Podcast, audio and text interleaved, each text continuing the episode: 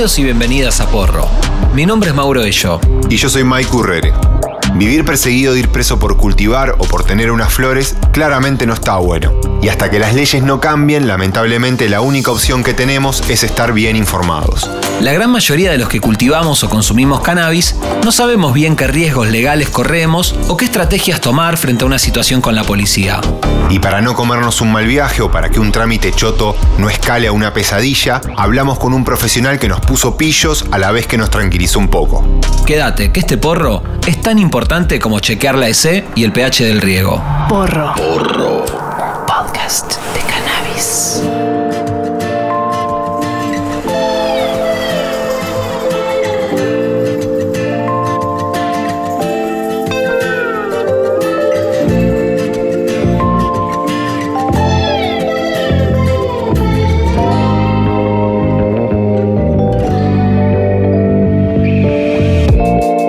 Partir de que en 2017 se sanciona la ley de cannabis medicinal, entramos en un gris legal medio raro. Por un lado, el Estado reconoce las propiedades terapéuticas de la planta y autoriza el acceso mediante un trámite re paja de por medio, pero si decidís cultivarla en tu casa, te siguen metiendo en cana. Por otro lado, el artículo 19 de la Constitución Nacional, en cierto modo, es quien nos ampara a cultivar o consumir puertas adentro.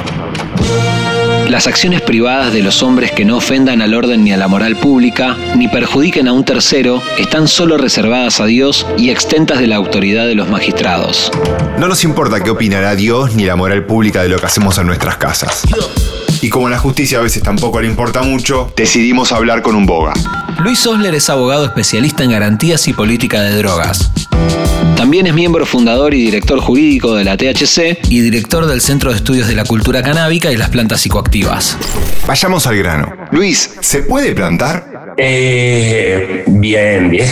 Una preguntita simple. ¿Me estás- Los fallos te explican que tenés un derecho. Tenés el derecho, tenés el principio de reserva, la libre elección, lo que vas a hacer con tu cuerpo, el, el- el- el concepto de salud amplio que, que- que tiene que ver con la salud entendida en forma individual, al, al estado de felicidad, si lo querés llamar, o de bienestar general, no solo el bienestar médico. bienestar médico.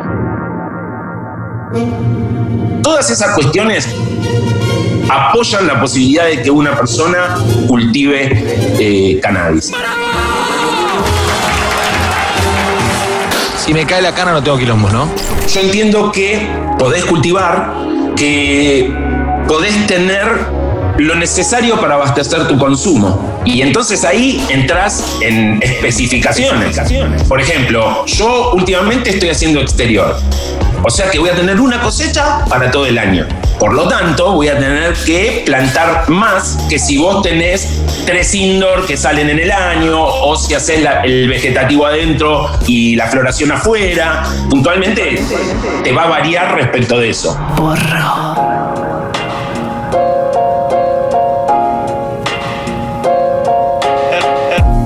Nuestro mayor temor como cultivadores, además de la araña roja y el fusarium, es ser allanados en nuestro hogar. Para bajar un poco la paranoia que genera tener la casa llena de cobanis y cogollos, nada mejor que estar bien informados previamente. Por eso está bueno saber que para que eso pase, primero tiene que haber una orden de allanamiento. Si bien no es tan fácil que te allanen, no quita que la denuncia de un vecino que no le guste tanto el olor de esa cepa exótica que tiraste en el patio y que huele a salamín sea suficiente para que te caigan y se termine materializando ese miedo horrible a ir preso. Un buen consejo de seca para quienes cultivan en exterior es resguardar tu cultivo de la mirada del vecino chusma. Para muchos jueces alcanza solo con tener una foto de tus plantas para que la justicia ordene allanar tu casa. Mira, seis plantas en un indoor, la verdad me parece que es algo que es perfectamente factible. Lo que creo es que eh, tiene que mantenerse callado. digo, o sea, si tiene una casa, mejor, porque, digo, cuidarse de los olores, de los vecinos. No paranoicamente, digo, ¿eh? Eh, pero lo normal teniendo en cuenta que hay cierta ilegalidad flotando todavía. Ahora, esas seis plantas que vos tenés, si son solo para tu consumo, tendrás que estar preparado para eventualmente explicarlo. Si lo usás para otras personas, también. El tema es que realmente, si vos tenés una carpa, tenés seis plantas, no lo hablas con nadie y están adentro de tu casa, la verdad no tendrían por qué llegar a tu casa. La realidad es esa. Hay un montón de gente que tiene carpas adentro y nadie sabe. Por ejemplo, Canadá, que para medicinal tiene como un, un límite que es ampliable de 3 gramos por día.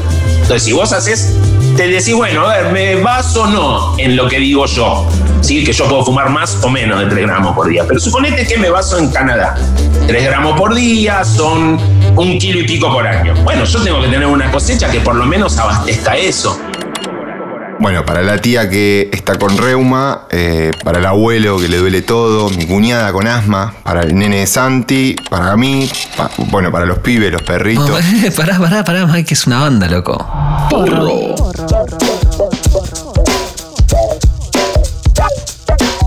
Que tengas todo ordenado y te sepas el librito de memoria no quita que puedan caerte en tu casa y que un poco te cagues en las patas, pero te va a ayudar a que todo este trámite sea menos engorroso.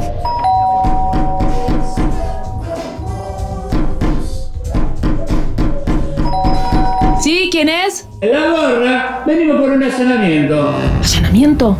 ¡Ay, la puta madre! Ay, ¿qué hago? ¿Dónde dejé el teléfono? La puta madre. no- Ey, ey, tranquila, tranquila. No pasa nada, echa un poquito de perfume que hay una baranda zarpada nada más. Ay, no, no, no, no. Ay, no, no, no. No, no, no. No pasa nada. No le hiciste mal a nadie. Acordate del artículo 19 de la Constitución Nacional. Abriles la puerta despacito y saludalos con una sonrisa. Buen día, Office, ofi- oficial. ¿En qué lo puedo ayudar? Correte, pía. Va, correte. Mostrate segura y acordate que te muestran la orden del juez. Momento. Alto ahí. Primero, si es tan amable, ¿me mostraría la orden del juez? Bueno, tampoco sobreactúe que va a pensar que lo trata de boludo. Eh, pa, mira vos, esta se cree piola, conoces tus derechos. ¿Sabes qué? Sí, sí. Acá tenés la orden de allanamiento. Mm, Ajá. Perfecto, perfecto. Adelante. Pasen, por favor. Por acá. Acordate mantener la calma y mostrarles dónde están tus plantas, semillas, flores, todo. Bueno, esta es mi carpita. A la pipetua, pero esto parece un laboratorio del Malbrán. bueno, muchachos, traigan el banner para la foto, ¿eh? La balanza también, vamos, empiecen a distribuir todo en el piso, tipo Art Attack. Momentito, oficial, pero esas macetas las va a pesar con tierra, piedritas, todo, ¿no? Sí. Sin ánimo de ofender o de decirle cómo es que tiene que hacer su trabajo, pero me parece que la forma correcta sería pesar solo la planta, sin la tierra, la maceta y todo el piripipi. Es más, si nos ponemos quisquillosos, tendríamos que pesar solo los cogollos, ¿eh? Y recién cuando estén secos, porque si no, me está computando hasta el agua que tienen adentro y hasta donde tengo entendido. Mira, piba, no te me hagas la piola, que acá el que manda soy yo. ¿Quién tiene el rofi en la cintura, eh? ¿Quién tiene el rofi en la cintura? clarísimo, señor oficial. Cuando te hagan firmar el acta, no te olvides de poner debajo de tu nombre en disconformidad. La pericia es fundamental. Normalmente una pericia va al gabinete de peritos, que son peritos oficiales, peritos de gendarmería, ¿sí? que no saben nada del tema puntualmente cannabis. La pericia fundamental. Se llevaron, te pesaron la maceta, con la planta, con las piedritas. Eso, si vos no lo frenaste en el momento del allanamiento, necesariamente lo tenés que frenar en una pericia. En el cannabis no hay peritos, ¿sí? Peritos completos, te estoy diciendo. Un perito que no solo hable de la planta, un perito que te diga, se fuman las flores, hay una regla del 70%. Esto que cortaste y pesa ahora 100, para cuando yo lo fume va a pesar 30, porque se tiene que secar, tiene que largar el agua. Por lo tanto, vos no me podés juzgar por un kilo, me tenés que jugar por 300 gramos, ¿sí? Y si me lo cortaste antes de que flore, no me está dando la posibilidad de saber si es macho o hembra, con lo cual yo macho no fumo. Entonces tampoco me tenés esto. Si te llevaste quejes, no te llevaste psicoactividad. Entonces, ¿cómo me vas a condenar por algo que no tiene psicoactividad? Y así indefinidamente. La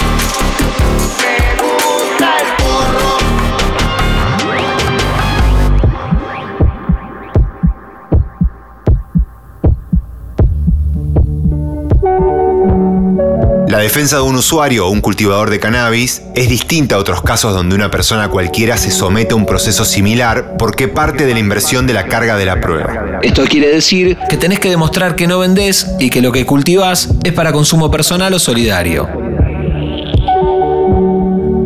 Esa cosa casi de película de que sos inocente hasta que se demuestre lo contrario, en el porro, en el porro no sería tan así.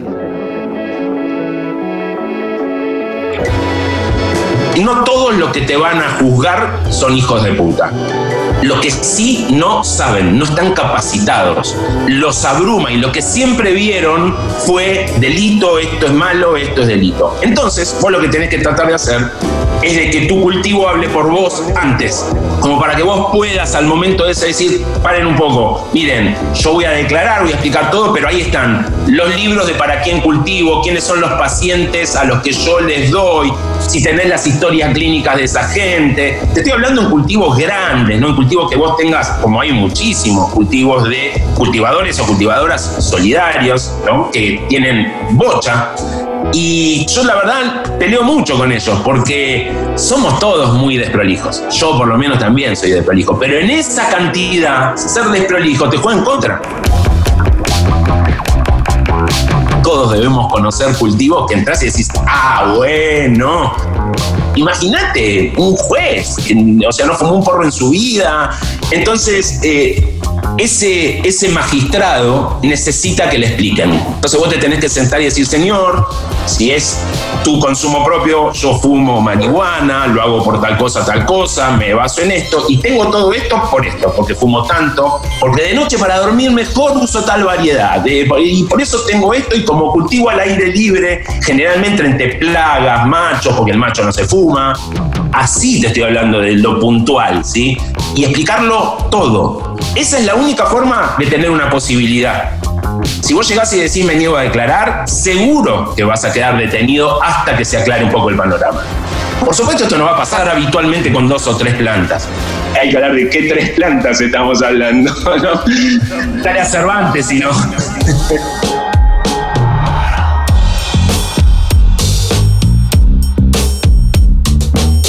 Cuando vemos los allanamientos en las noticias, suelen concentrarse en el número de plantas sin tener en cuenta el tamaño o su capacidad de producción. Cervantes, un cultivador legendario que entre otras cosas escribió la Biblia del cultivador, se sigue destacando por hacer unas bestias gigantes de más de 3 metros de altura con producciones zarpadas. Por eso es que no hay una relación directa entre la cantidad de plantas y la producción. Eso depende del cultivador, de la mano que tenga, de la iluminación, el morfi que le dé, etc.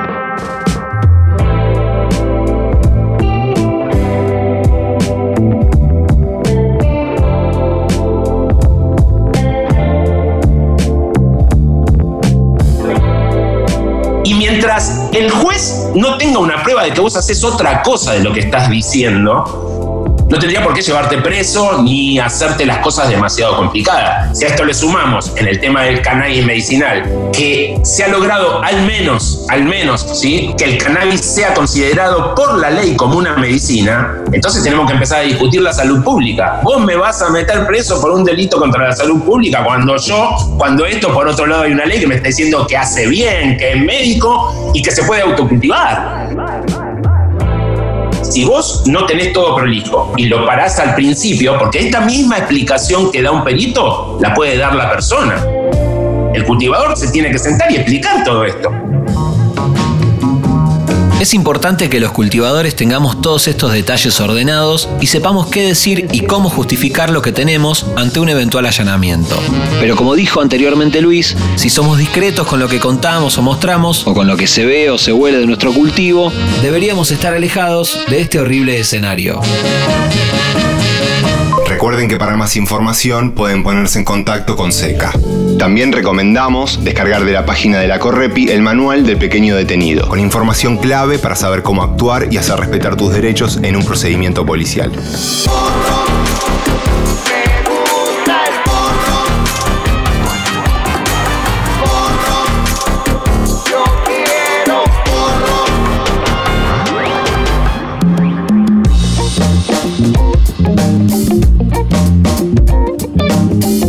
Herramienta concreta y útil para los cultivadores frente al pánico que generan este tipo de situaciones es saber que no somos los únicos que pasamos por esto y que hubo otros casos en los que la justicia intervino de manera favorable y ejemplificadora para el lado del porro. Esto no quiere decir que los jueces fallen siempre a favor de los consumidores o cultivadores, pero en una buena defensa es una herramienta muy útil.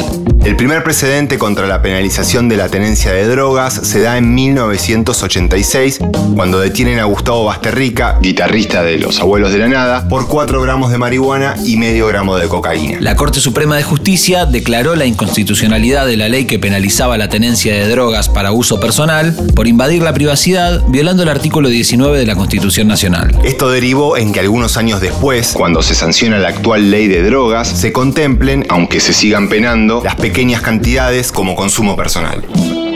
El caso Basterrica, que es mucho más interesante que Arriola, que es de los 80, le entran a la casa y hacen un caso que es un ejemplo en derechos, en garantías, pero había medio gramo de cocaína y unos gramos de marihuana. Todos los que cultivamos, todos los que vivimos esta cultura, sabemos que en ninguna de nuestras casas se van a encontrar con esta situación. Ni hablar si entran a la casa de una de las madres de Mamá Cultiva, por ejemplo donde se van a encontrar con un cultivo para epilepsia refractaria, con lo cual necesita al menos siete cepas. En un cultivo que se haga exterior esas siete cepas, yo por lo menos con el método viejo, si no compré semillas, si no tengo semillas feminizadas, pongo el doble de lo que necesito. Por lo tanto, ponerle que necesitas 10 por cepa, vas a poner 20, 2 por 7, 14, 140 plantas.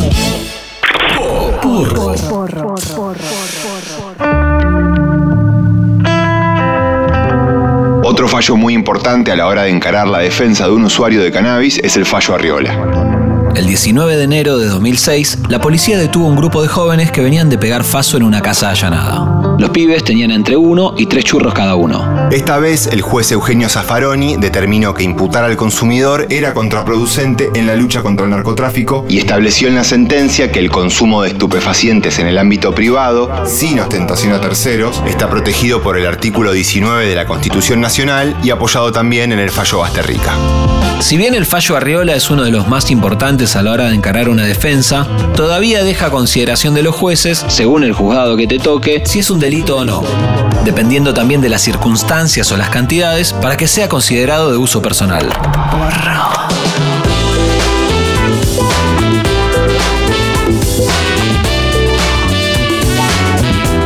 Cuando salís del laburo te fumás un par de secas camino al tren, si te vaporizás de querusa en la escalera mecánica del subte, o si te armás uno especial para sacar a pasear al perro porque flashaste California, escucha lo que tiene Luis para decirte al respecto, así te evitas un mal rato y una lección de vida en boca de un rati, o que te acusan de hacer apología del delito, como a Calamaro en los 90.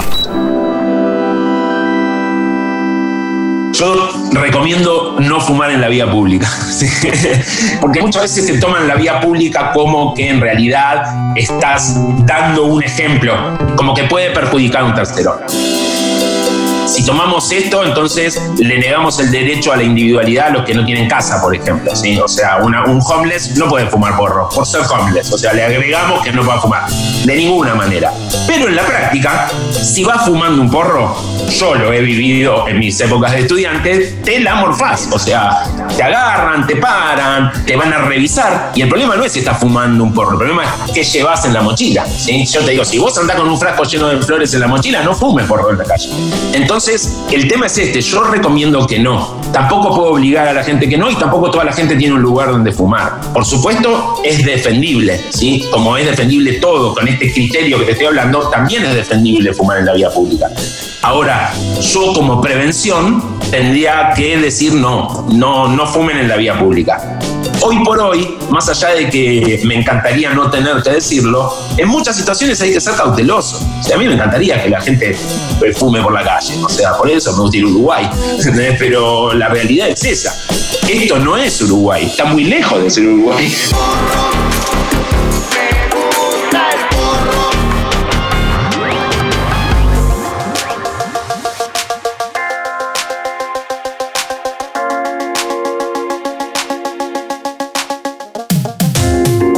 La dicotomía impuesta en los medios, que establece que si no es industria es narco, lamentablemente sigue alimentando un tabú entre muchos consumidores. La compra y la venta.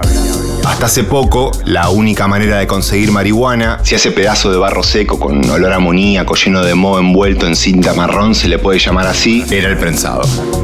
A partir del crecimiento de la cultura del autocultivo, empezaron a circular excedentes de producciones caseras y muchos se encontraron por primera vez con un cogollo.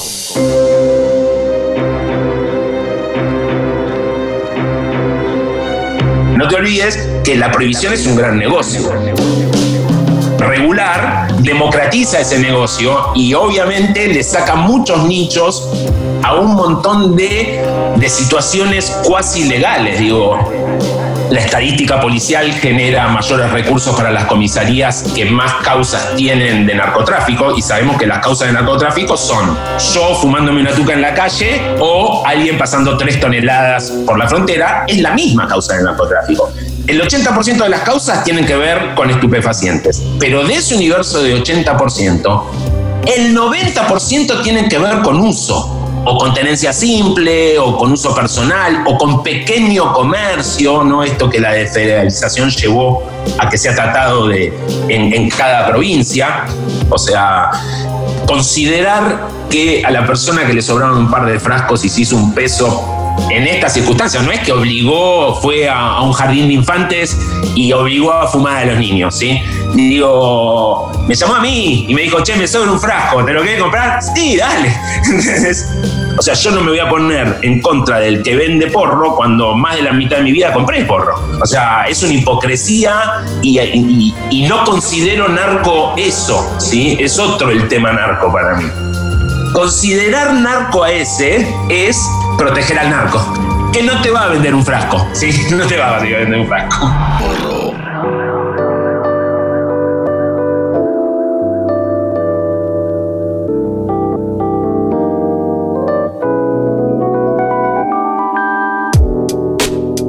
En este nuevo contexto de flores por todos lados, creer que los cogollos vienen del narco no solo invisibiliza el trabajo del jardinero o el cultivador que cuida la planta, sino que además sugiere implícitamente que el negocio del porro está reservado solo para mafiosos con escopetas o para la industria comandada por empresarios bien olientes y arreglados. Detrás de esta construcción se esconde un claro interés, dejar afuera del negocio a quienes siempre militaron la legalización de la planta los más buscados y a su vez los más damnificados, los cultivadores. Estos prejuicios de a poco fueron colándose incluso en algunos sectores de la comunidad canábica que se compraron ese discurso y terminaron repitiendo que el porro no se vende como si fuese un objeto que queda excluido de las reglas de la oferta y la demanda que impone el mercado, haciéndole un guiño a quienes se la siguen llevando en pala mientras algunos siguen romantizando la sustancia. El porro, al igual que el cultivo de algodón o el cultivo de tomates o soja, también es un negocio. Por ejemplo, en Estados Unidos, muchos hippies amasaron una fortuna cultivando en los sótanos de sus casas sin disparar un solo tiro, e hicieron de la planta su nuevo medio de vida. O como sucedió en Uruguay, donde muchos de los que habían encontrado en el cultivo un hobby, hoy con la legalidad pueden hacer de eso un nuevo sustento económico legítimo que los empodera. Compartir porro está buenísimo y lo bancamos pero también que un laburante sea gratificado de manera justa por su trabajo. Y pretender que alguien que trabajó en ese bien que nosotros consumimos no gane dinero es como pretender que ese amigo diseñador que se formó durante muchos años te haga un logo de onda o que el que hace pizzas riquísimas te las regale porque le gusta amasar. Porque cultivar es eso, un trabajo que requiere años de experiencia, de formación, de mucha lectura, de prueba, ensayo y error, y ni hablar de la inversión que representa el correcto cuidado de la planta. ¿Por qué debería ser un negocio legítimo para el hijo de un político y no para una familia que lo necesita o para una piba que a través del cultivo puede tener acceso a una mejor calidad de vida? Hoy, en 2020, todavía siguen metiendo gente presa por cultivar o consumir y las detenciones en general, más que a la lucha contra el narcotráfico, responden a una necesidad de anotarse unos porotos que le suban la estadística a las comisarías locales para que se traduzcan en mejores presupuestos. Y la metodología más utilizada, más que a una investigación previa, suele responder a la aportación de rostro. donde la prohibición acentúa sus ribetes más racistas y clasistas. Anualmente se generan más de 11.000 causas penales por tenencia simple o para consumo personal. Pero detrás de la estadística hay personas luchando otras batallas, lidiando con su salud o simplemente tratando de sobrellevar su vida, fumándose un churrito, esperando que la pandemia pase pronto.